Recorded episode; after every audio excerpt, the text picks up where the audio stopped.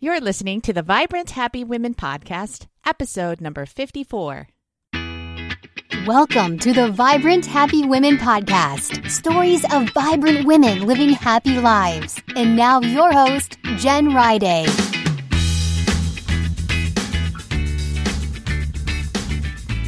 Hey there, welcome back to Vibrant Happy Women. I'm Jen Riday. On our last episode, I was chatting with you about my journey to find greater self care. It all began on a very low point in my life when I suffered a miscarriage on Christmas Day. And while driving to the hospital, which was an hour away from my parents' house, my husband and I had this huge fight that hurt me for months afterwards. And that's what led me to decide you know what? I've got to find happiness. I've got to do something different. And so I shared the five things that I did to find that happiness. And if you haven't heard that yet, you can go back and listen at jenriday.com forward slash 53. Well, in that episode, I challenged you to get the self care toolkit, and that's available at jenriday.com forward slash self care, all one word. And in that toolkit, there's something called the Wheel of Happiness, which has eight areas you can think about as you want to decide what you should work on to help you engage in greater self care. So, those areas are body, mind, emotion, spirit, relationships, contribution, being outdoors, and resources. So, a lot of you downloaded that toolkit and you were thinking about what you can do to help yourself face your struggles with greater strength by picking one item one area you are going to engage in greater self care with. So I have three letters that I received from some of you. Well, I received more, but I'm going to read three of those. And the first one's from Carrie. She wrote, Hi, Jen. I loved your episode this week about self care, and I wanted to share that I struggle with loneliness. I lost my husband to cancer a year ago, and I'm struggling to feel happy. Finding your podcast has made all the difference. I don't know why I never realized this before, but the idea that I'm in charge of my own happiness helps so much. My wheel of happiness item for taking better care of myself this week is to sit in the sunshine three times. I already did it today and it felt so good. Carrie, I'm so glad you did that. Isn't it amazing to just sit still and relax? We are in such a frenetic paced go, go, go, go, go, go, go society that I hear all the time from women that they feel completely overwhelmed and frazzled. So good for you taking that step. And then you're filling that cup so you can face your loneliness with, with greater happiness and proactivity and empowerment. So I love that. My next letter is from Nancy. Nancy wrote, I could so relate to your story of fighting with your husband on the way to the hospital. Getting along with my husband is my number one struggle. He just doesn't seem to notice anything I do and when he does, it tends to be critical. He doesn't seem to know where the pots and pans or cleaning supplies are located, and he watches a lot of TV. So I'm resentful, to say the least. I'm tired of running the house, and I have a job too, plus helping the kids with homework. I'm guessing I haven't had strong enough boundaries and should probably figure out a better solution, but I tried in the past and it only led to fights. Long story short, I need to be happy anyway and find other solutions. So, guess what I decided to do? I hired a housekeeper this week. Yay! it felt really empowering, and my husband didn't say anything. I'm so excited. And with the new three to four hours of free time, I decided to spend 30 minutes a day doing one thing I love. I actually set a timer, and so far this week, I've read a book, painted, and taken a nap. Hooray for taking care of me. Yes, Nancy. Hooray. Awesome job. The final letter I'm going to read today is from Steph, and she wrote, Hi, Jen. I'm a single mom of four and I'm just plain tired. I don't even know what brings me happiness anymore. Hmm. Between work and getting the kids taken care of after school and on weekends, I have not one minute to myself, and I generally waver between fake mom smile and hiding in the car alone and crying. My parents live in the area and help a lot, but I still know that I'm completely empty and can't even remember who I am anymore. When I heard your episode on self care, I knew I needed to take on this challenge. I took it to the extreme and joined a gym. I don't even have the money at all, but I figured at least there's a child care and I can go on my lunch break and or drop the kids there for an hour on Saturdays. I love having that alone time and I really feel so much better when I exercise. And it seems like this is morphing into something more. I seem to be noticing other chances to take care of myself. I took a nap yesterday and I bought myself flowers tonight. Life is looking upward. Steph. Steph, I am so glad you did that for yourself. As I said last week, the greatest gift you can give your kids, even as a single mom, is your own happiness. And you're taking a step. And that one step, like you said, is leading into more and more and more. And I think what will end up happening is you'll find yourself slowly going upward on this journey of happiness because that's what happened for me. So thank you for sharing your letter, Steph. I love it. And thank you to all of you who wrote, who wrote in. I read every single letter. And what I learned is we all struggle, whether that's with anxiety or depression or loneliness or health or marriage problems or problems with our kids or problems at work. We all struggle. We all have these unlimited opportunities to be hurt by our lives. But what do we do with that? And that's where I want to go from here. When I hit that low point after my miscarriage and learned those very important things, I learned that I am loved and I am worthy. I learned that I'm 100% in charge of my own happiness, no matter what's happening around me. What an empowering thing to know. And I learned that the greatest gift I could give my loved ones is my own happiness. So let's start there. Write those down and do you believe those? Perhaps journal about it. Number one, do you feel loved and worthy? Number two, do you really know that you're 100% in charge of your own happiness and have the tools to get there? And number three, do you know that the greatest gift you can give your loved ones is your own happiness? So think about those things, and I'll talk about how those three things helped me. So after that miscarriage and going forward, I began doing the yoga, which felt amazing, and I began meditating. Now, let me talk a little bit about meditation now. So, for meditation, I take hurtful experiences and I realize, okay, I could either yell, I could cry, I could be angry for a while, or I can go deal with it.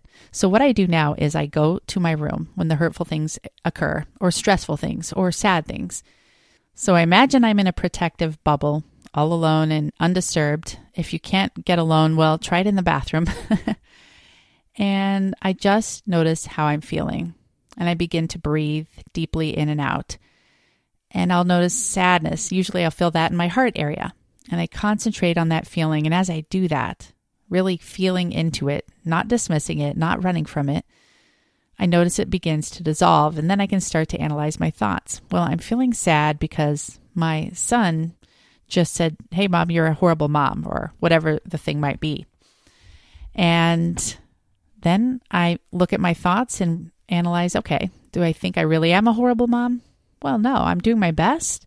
I did a lot of good things for my kids today, so that's not true. And then I let it go. So it's a combination of feeling the emotion and analyzing the thoughts and only keeping the thoughts that are true. So many of us engage in a constant stream of negative self talk, and we don't even know we're doing it. Things like, I'm not good enough. I'm a horrible mom. I should cook better food. I should keep a clean house. And this negative thinking can really cause our emotions to cascade. So, taking the time alone just to analyze your thoughts and feelings in a moment of quiet reflection or meditation really makes a huge difference for me. I've used this tool again and again and again whenever a hurtful, sad, frustrating, stressful, or angry experience comes up. And I return my emotions and thoughts to that even keel, that place of equilibrium that feels so much better. And how do I know that place? Well, because I'm familiar with it every day in meditation. Meditation brings me back to my authentic self, my best self calm, peaceful, grounded, centered, happy. And I know that place through the 10 minutes of meditation I do every morning. So I want to challenge you to add meditation to your mix, just 10 minutes a day. It's a powerful tool to help you combat any hard feelings or hard situations you're facing. So, meditation is an excellent tool for dealing with those emotions that come up that don't really feel that amazing, letting them go and re- returning back to that place of homeostasis or balance and happiness. So, I love that tool. Well, as I started, you know, meeting my emotional needs in this way, because that's literally what I was doing, meeting my own emotional needs and making myself happy, I started to realize I want to feel this way, the way I feel in meditation.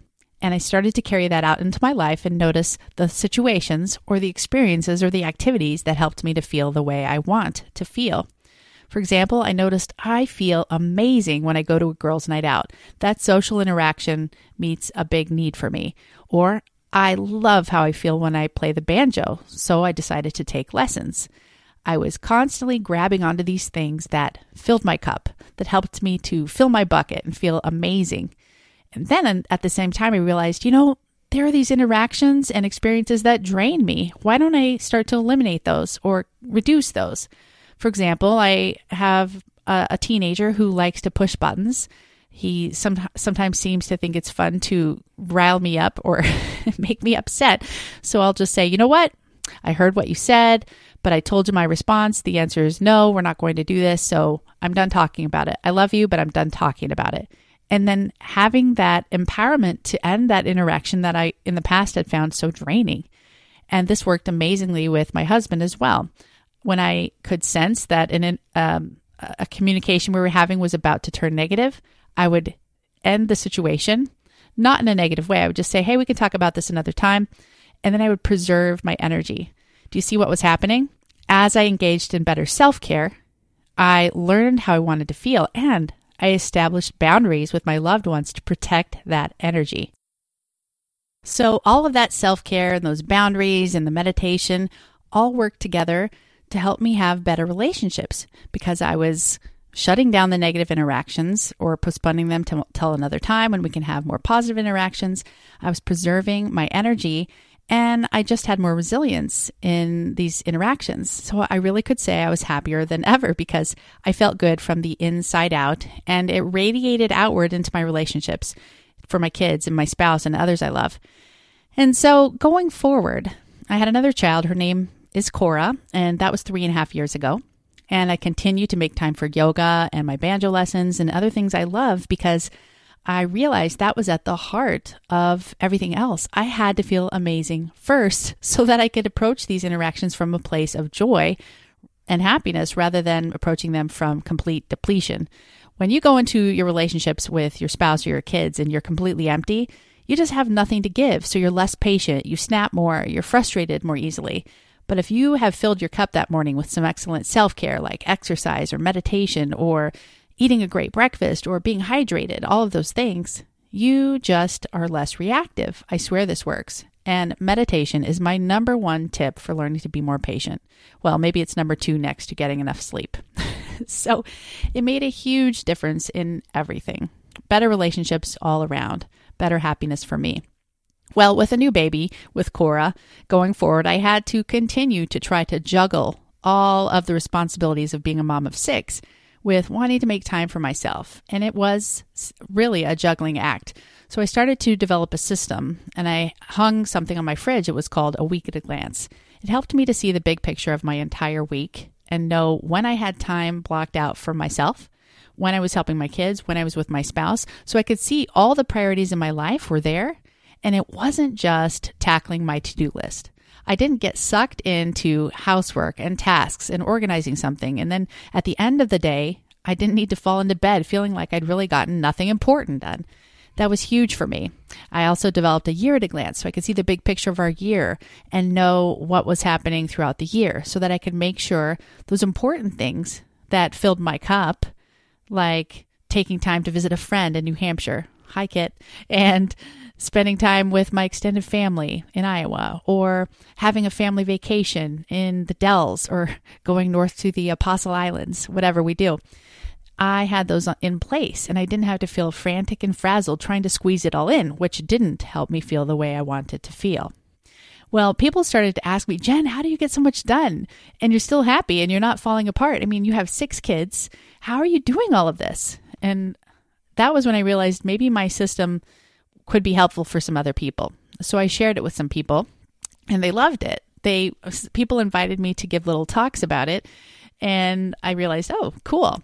And so this system that helped me not only manage my time but to build in my priorities and to build in my self-care was awesome and it helped a lot with balancing all of those things. Well, this week I want to tell you about a workshop I'm offering on Thursday It's called How to Know What You're Supposed to Be Doing with Your Life and Find the Time to Do It. As I've worked with women over the years, I've realized most of you want to do self care and you want to know what you're, quote, supposed to be doing with your life. You want to do those important things, but you get lost in that never ending to do list of mundane household tasks, laundry, cooking, homework, chauffeuring, you name it. And at the end of the day, you end up falling into bed feeling like nothing was accomplished. I remember my low point. I used to be there too. I forgot to to spend time on my priorities when I hit my low point and during that miscarriage time and then I started building self-care into the routine and into the schedule and it made all the difference for my happiness. And I really believe no woman, not one of you should suffer or feel like she's struggling because she can't find time for herself because the greatest gift you can give your loved ones is your own happiness. And that's why I'm offering this workshop on Thursday. You can sign up at jenriday.com forward slash workshop. So, what will you learn in the workshop? Well, you'll learn how to declutter your schedule and make time for what matters most, like family, friends, creativity, or those dreams you've left on the back burner for years. You'll learn the secret to letting go of guilt so you can actually enjoy taking time for yourself. You'll learn how to spend way less time on household tasks like laundry, shopping, cleaning, and way more time on what you love to do, like watching an episode of This Is Us, my favorite show, or enjoying a girls' night out, or maybe learning to play the violin, whatever that is. You'll learn why most women get stuck in mundane household tasks and why these tasks kind of cause them to lose sight of those passions and those hobbies and date night. And instead, you know, you'll learn how to focus on the big picture and what's important to you, what you value, and build it into your life and not just be stuck in this never ending list of to dos. And in this workshop, you'll learn how to get more organized. You'll learn how to feel less overwhelmed because I'm going to share this exact system I've been using with the Week at a Glance and talk about that with you. And by the way, this is a system that you can stick with long term because I made it to be completely flexible. So as your needs change, the system can change. So when the kids come home for summer vacation, your whole schedule doesn't have to fall apart because you can tweak within this flexible system. Or when the kids are back in school, you don't throw all your your good self-care routines out the window. You keep them going because you have this flexibility. And finally, in this workshop, you'll learn my favorite part, which is getting your spouse and kids to do more at home so you don't have to do it all. So, my husband was raised without doing many household tasks. Let's put it that way. He didn't do a lot of chores. And coming into our marriage, he simply didn't have those skills. So, trying to be the quote, good wife, I was doing all of them at first. Then I got wise after about three kids and I started to nag him to do more. And then I realized, well, that system isn't working. So, I'll share exactly what I did do to get my spouse and kids to do more at home. So, yeah, I'm talking about all of that in the workshop on Thursday. And it's called, again, how to know what you're supposed to be doing with your life and find the time to do it. You can join me. It's all online. I would love to have you. There's a join link. You just go to go online at jenriday.com forward slash workshop. I forgot to mention, but one of my favorite parts that I'll be talking about in there is as you think about what's ahead for you in your life, you've engaged in some self care, but you want more time for it. And we will talk about time management. But knowing what you're supposed to be doing with your life. How do you listen to intuition and know that you're doing what you're supposed to do, that you're using your gifts? Well, I rem- remember when Cora was about 18 months old, I was in a yoga class and I was asking that very same question What should I be doing with my life now that I'm done having kids? And that day, for some reason, I had an answer. The thought came very clearly. You need to share with other women what you've learned about taking care of yourself and finding time for it. And so I've done that. I've loved having the Vibrant Happy Women podcast. I've loved sharing that you can be 100% happy. And I love sharing now how you can manage your time to find time for the things you love. And also in this workshop, that exact same question, I want to teach you how to listen to intuition or God or a higher power, whatever you believe, so you can know what you need to be doing with your time. What are your top priorities? What are your values? What are your talents and gifts that you need to share with the world? And how can you best share those? I think a big reason so many moms feel empty inside is they're not really using their talents. They get so stuck in these mundane household tasks and to dos that they're not living the bigger picture of what they're, quote, supposed to be doing. And maybe that's you. Maybe you know that there's something more you need to be doing with your life, but you don't know what it is. And you, if you want to find out, I would love to share more with you. This episode could go on and on and on, but I'll save that for the workshop on Thursday. So, yes, come and join us and learn how to figure out your priorities, how to figure out your values, how to know what you're, quote, supposed to be doing with your life, and find the time to do it. Sign up at jenriday.com forward slash workshop. Well, on a final note, I want to express my gratitude to each of you. I'm so grateful you join me for the podcast each week. It is a joy to think of you all out there. And please know that my great, the greatest wish of my heart, aside from raising a good family, is to help you and other women like you to find the greatest joy you can, the greatest fulfillment, the greatest meaning. And that starts with self care. And that starts with knowing what you're passionate about and knowing your purpose and setting up your schedule so you can have time for those things. Now, I know many of you are in the thick of motherhood or busy careers or whatever, and you think there's no way I can make time for that. I am totally busy as it is. Well, you know what? I'm a mom of six, and I have found the time. I have made the time, and I am so much happier for it. And I want to help you do that as well. Be sure to join me next week when I talk with Megan Tenney all about forgiveness and how she was able to move forward after some struggles in some of her relationships. So that will be next week. And until then, I hope to see you in the workshop on Thursday. And I hope you make it a great week. Take care.